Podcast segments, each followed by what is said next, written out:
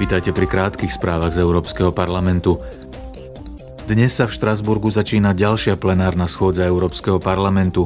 Europoslanci budú počas nej diskutovať so zástupcami komisie o núdzovej humanitárnej reakcii Európskej únie na ničivé zemetrasenie, ktoré postihlo Turecko a Sýriu.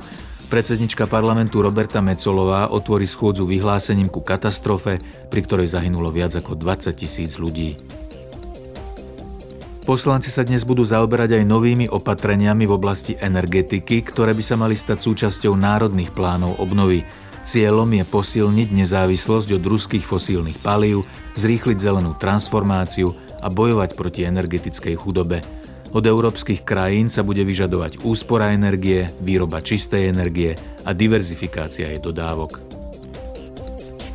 Zajtra budú mať poslanci v Štrasburgu možnosť klásť zástupcom Európskej komisie otázky o vyhliadkach krajín Západného Balkánu na členstvo v Únii. V súčasnosti je na zozname kandidátskych krajín 5 štátov Albánsko, Bosná a Hercegovina, Čierna hora, Severné Macedónsko a Srbsko.